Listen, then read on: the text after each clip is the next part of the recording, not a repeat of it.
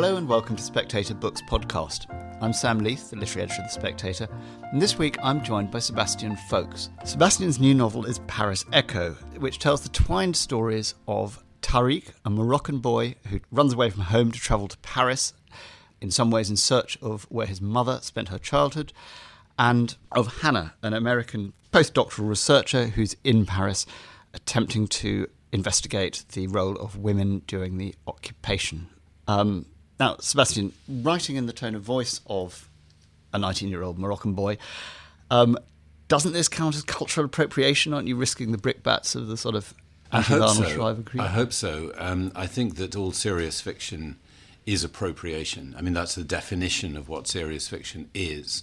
You are appropriating the experiences of men, women, children from other countries, other backgrounds, other times that you have not had and you're inventing them and trying to make them feasible, convincing, lively, and engaging. If you are talking, as I am in, in the voice of a 19 year old boy, you have to say, is this feasible? Have I got this right for 19? And then the other character, as you say, is an American woman. I have to make, sure I'm sufficiently American, sufficiently female in her voice, though, in my view, the, the sex of a character is seldom a very important part of them.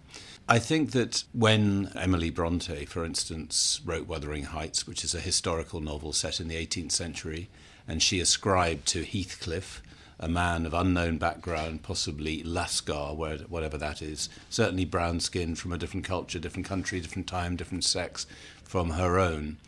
At the end of each bit, when she described what Heathcliff was thinking and feeling, she probably said to herself, Emily, have you got this right? Are you quite sure that there's not too much of you in this, that this really is this other person?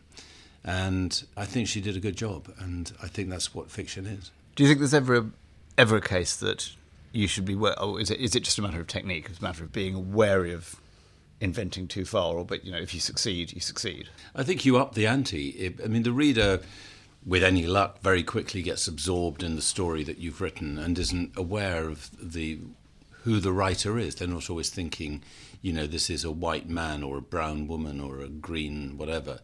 But nevertheless, it's slightly in the back of their mind. And you know, when you read D.H. Lawrence writing about Lady Chatterley's sexual feelings, you're thinking, whoa, steady on, mate. You've got to make sure you get this right because you're, you're risking a huge belly flop if you get it wrong. But I think that's the risk that writers take, and that's the, the challenge you set yourself. But if you go up onto the high board, you know, it's a high tariff, and yeah. that's the risk you take. And what was the sort of germ of the book? I mean, you've got these two these two stories. How do they how do they come together? I mean, obviously, on face, you know, Tariq lodges for free with Hannah from quite early on in the book. They, I suppose, it, without wanting to make it sound too so schematic, they they represent different ways of living a life, and that's really what Paris Echo is about. Um, it's an idea that I've been sort of turning over in my mind a lot in the last few years. And the idea is that if you are very well informed about history and culture um, and literature, and you understand how things join up, and you understand why streets are named this and who they're named after, and all that kind of thing, does that necessarily mean you live a better and more worthwhile life than someone who is ignorant of all these things and just takes life as it comes every day, in which case, like Tariq, you're, you're a little bit like a pinball in a machine, bumping from one surprise to another. The flippers being worked well. I think the analogy is starting to break down here when we get to the flippers. But I, it came to, this thought came to me a lot thinking about my children and their education and the generation in its 20s who've been educated very differently from the way that someone of my generation was insofar as they they're not taught to retain large amounts of information the retention of information is a function that they have outsourced to a small computer in their pocket and nor have they nor are they taught to read a large number of books they can do arts degrees without having read many books uh, and that doesn't make them stupid. Uh, it makes them different, though. Uh, so I was interested in that, and I was particularly interested in the question of remembering from history lessons we learn. I sit on a, a, government advisory group for the commemoration of the First World War, and we all sit around saying it's very important young people should learn and remember history lessons, etc., etc. And in the middle of one of these things, I suddenly found myself, what if this is all complete twaddle? I mean, why does an 18 what what lesson is a 17 year old kid learning from the First World War? Never assassinate an archduke. I mean, you know, that's just yeah, it's not a bad lesson.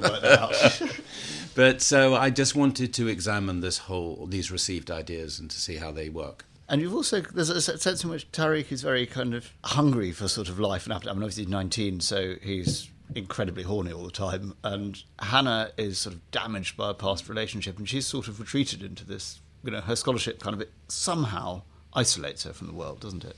Yes, I mean her intellectual belief is that the uh, one rather high flown moment. I think she says something about she's so enamoured of the past and people who lived in the past, particularly unknown people, not Napoleon and so on, but unknown women, as it were, that she. F- she feels their lives are more important than her own in some way, and she says something about the uh, the membrane of death is semi-permeable. In other words, we're all alive together. All the people who've lived before, we're all their influence and the importance of their lives, the, not the importance of the value of their lives, is still with us today. But she herself, as you say, has actually retreated personally from the world of emotion and emotional connection with other people because she has been traumatized by something which happened to her on her first visit to Paris. So part of her process is is learning to re-engage a little bit more with with the today, with the now, and with people who are perfectly friendly to her and might you know make her feel happier. Really, that line about this semi-permeable membrane. I mean, this is a book that's actually haunted by the past, and indeed some. There are some sort of characters who may or may not quite exist. There's a sort of character called Victor Hugo, rather kind of audaciously, who, who, who, rides a tube putting on puppet shows. There's a there's a mysterious girl who the um, Tariq becomes interested in, Clemence. I mean, how much is Paris Echo intended as a sort of ghost story? Well, it's complicated. There, there is a question. There's a theme of ghosts and doubles that that runs through it, which is partly a fairly natural outcome of Hannah's obsession by the past. And if you if you're imagining the past, as I've done a great deal researching novels and you you walk around in in Paris itself and you think, well, a woman just like this, but living in during the time of the occupation, what would she have done? How would she have managed? And you know, does it really matter that it wasn't her? It was her mother. It makes no difference, really. I mean, I have sort of touched on this in other novels. Really, the fact that of possible. Uh, I wrote a book called A Possible Life, which is quite a lot about about this theme. And the Victor Hugo character, I think it's up to the reader. Uh, you can either say, ah, this is an exciting departure for Sebastian as he goes into magic realism. But a lot of people are completely allergic to magic realism. So is there is a perfectly realistic workaday explanation of who he is, which is simply a, a chap who tries to make a living with a puppet show on the metro. And I saw someone exactly like that, so that's where he came from. And he reminded me of Victor Hugo. His puppet show wasn't actually an enactment of Les Miserables, but it, you know, in my in my book it is. Clemence is a character who flits in and out of the story, and she may be she's a is a suggestion that she represents Tariq's lost mother. Her name Clemence, meaning clemency, mercy. His his actual mother was called Hanan, which in Arabic means clemency or mercy. It may be that she is an embodiment of his hashish fueled fantasy I, I think to me, you know, as the reader, I'm asking you just to relax and go with, bear with, as Miranda Hart would say. She actually, what she really represents to me is a possible better outcome for the world had had things gone better in in French colonial Africa, and she is part part North African by descent. And she, the key thing that she brings to the book is how well, at some point, France in Algeria ran before it didn't go well at all and ended in a brutal ethnic cleansing and so on. So she represents to some extent the possibility of a better world and the po- and sort of the higher parts of of French civilization, its civilizing mission, which it took very very seriously, and how tragic it was, how, how badly wrong that went in Algeria, and how that fallout is still being felt in Paris today. My, my book set in 2006, so before the big atrocities in Paris. But I do think it's quite clear that the. Are they intended to sort of hang over it in the reader's knowledge as sort of proleptic irony. I mean, you're, Uh, yeah, pro- proleptic irony, very, very much a phrase that's scribbled on my uh, laptop. But yeah, I, it was better for me that the book set before these things. Otherwise, it looks like I'm making a journalistic comment on them. But clearly, the the problem that France has had and still has with Islamic fundamentalism is slightly different from ours because it's much more connected to their empire, um, and particularly Algeria, Morocco. And you know, there is an argument that much of this is a continuation of that struggle. yeah. This, there's a, a word you may not have proleptic irony scribbled on your laptop, but autoscopy is something that runs through it. This idea of standing outside yourself and looking at yourself. There's a poem with Musset by Musset, which is a real poem that you you discuss in the book, but also Tariq very often at Cru- crucial finds himself sort of standing outside himself and looking at himself. What were you aiming to do with that? I, d- I discovered this phenomenon of autoscopy when I was I lived in Paris for two months to sort of try and search for this book. I just felt there was a book in Paris for me, and twice a week I used to go to the Alliance Française um, to go to French comprehension lessons because unlike most uh, English people, I can speak quite well and have quite a good accent, but I, I find it quite hard to hear or understand rapidly spoken French. So I'm the sort of opposite of your 16-year-old exchange student. I can speak well, good grammar, good accent, but when Monsieur and Madame are rattling on, I'm- slightly lost.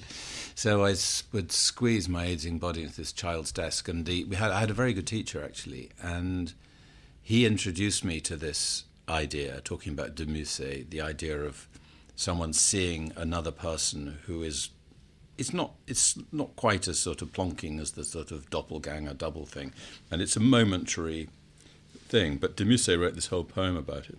This man who is haunted by what appears to be himself walking towards him at all stages of his life, and in the end, he f- corners this sort of ghost and says, "We know who are you? What are you?" And the the the, the second person, the double, explains. It just seemed to me a good way of of getting at some of the themes of the book, the the questions of how things might have gone otherwise, had different decisions been taken politically, how people's personal private lives might have changed had they not met this person or that person.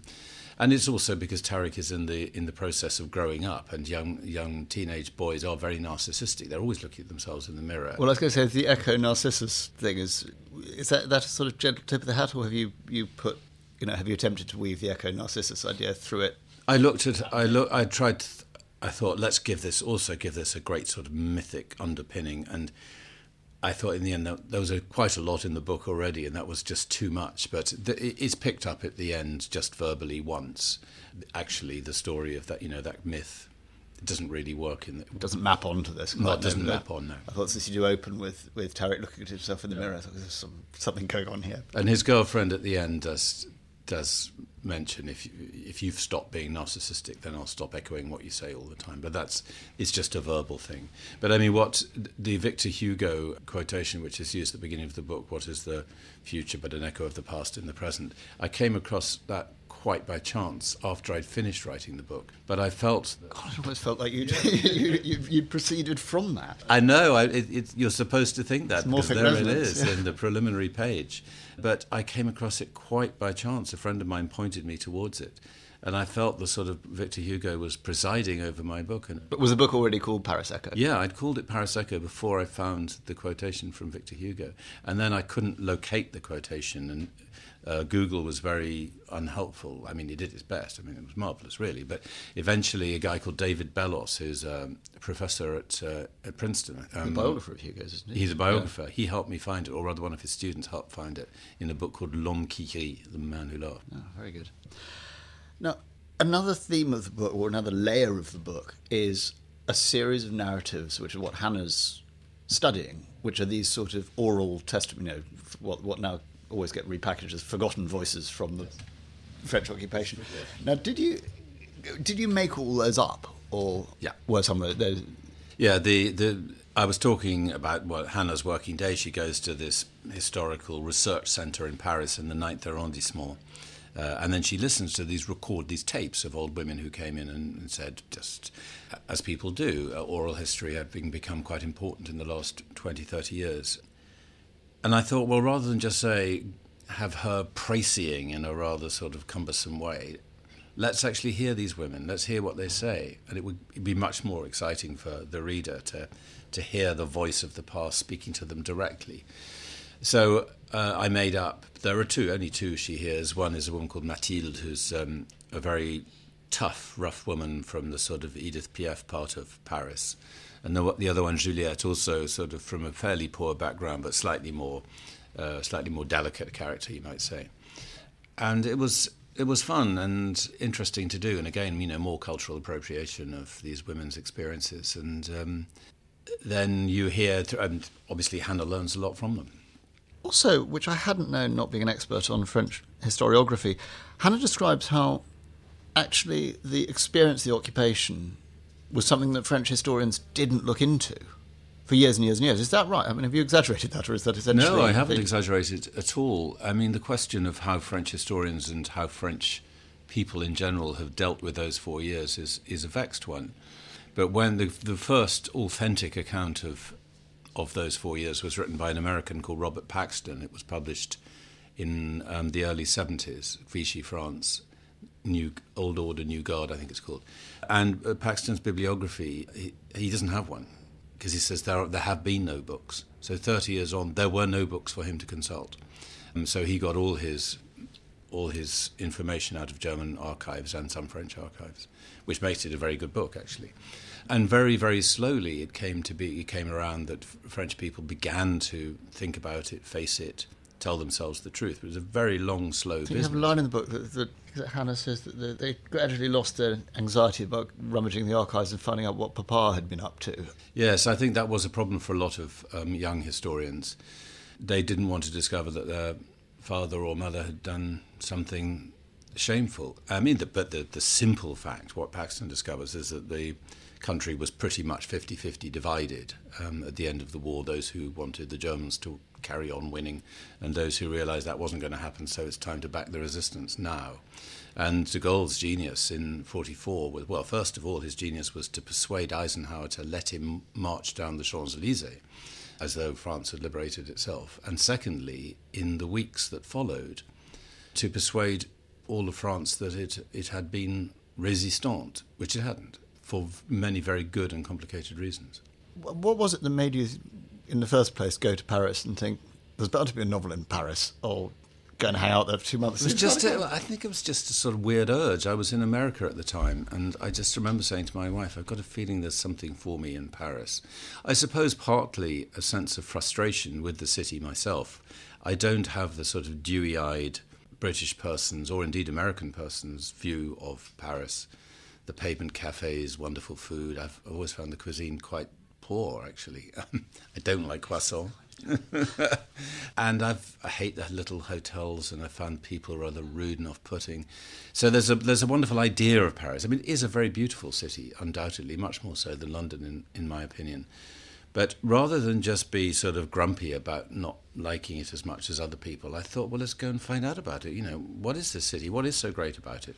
And sh- by the end of two months there, I had, I wouldn't say I sort of got deep inside the life of it because you can't do that unless you are a Parisian, but uh, I'd A, discovered some nice restaurants, um, but B, I'd, I'd, sort of, you know, really did get a much more sympathetic feeling of why the city is. Did you so take your family or did you live there by yourself? I went on my own, which was, I think, it's the only way really to absolutely immerse yourself in something like this. I walked all day on my own though I did hire a guide, um, someone I found on the internet who normally takes people to Versailles and the Louvre. And I said, I don't want to go there. I want you to take me to parts of Paris that, that no one has ever asked you to take them to before, and preferably parts you've never been to either. Uh, so we went to a lot of rather grimy, you know, suburbs, banlieue, but also bits inside Paris, like the 13th arrondissement, where Hannah ends up living, which is largely sort of Chinese very modern sort of 60s architecture, not at all the not received all the idea, stuff, not no. the Haussmann, you know, pavement cafes at all. and I, you know, with any book, as well as things you want to do, there are things you don't want to do. And I was going, you know, certainly going to be no croissant, no pavement cafes, no nice dinners, no romantic bits and things. But inevitably, if you're writing about Paris, little yes, the main be. culinary experience in this is really grotty fried chicken, isn't it? Yes, Tariq works for uh, the equivalent of Kentucky Fried Chicken in, in Saint Denis, which is this very strange suburb just just north of Paris. Well, it's a town really, and there you have the Basilica of Saint Denis, in which all the French kings are buried. This this monument to Roman Catholicism and monarchy, and you walk across the square, and it's like a sort of souk, a bazaar. With all the displaced people of North Africa and the Middle East, and halal meat, and so on, and the juxtaposition is just extraordinary.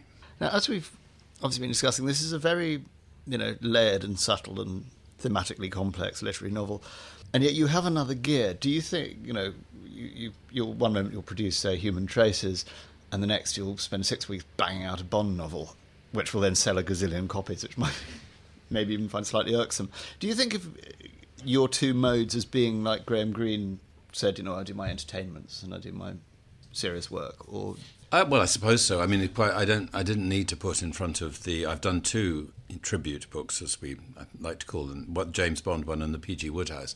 But it wasn't necessary for me to put an entertainment in it because obviously they were. They had someone else's name on the on the cover as well. I don't know. I think it's a.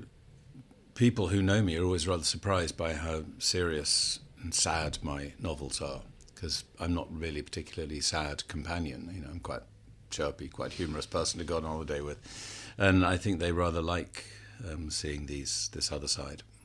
Finally, I mean, just a tribute to your chirpiness.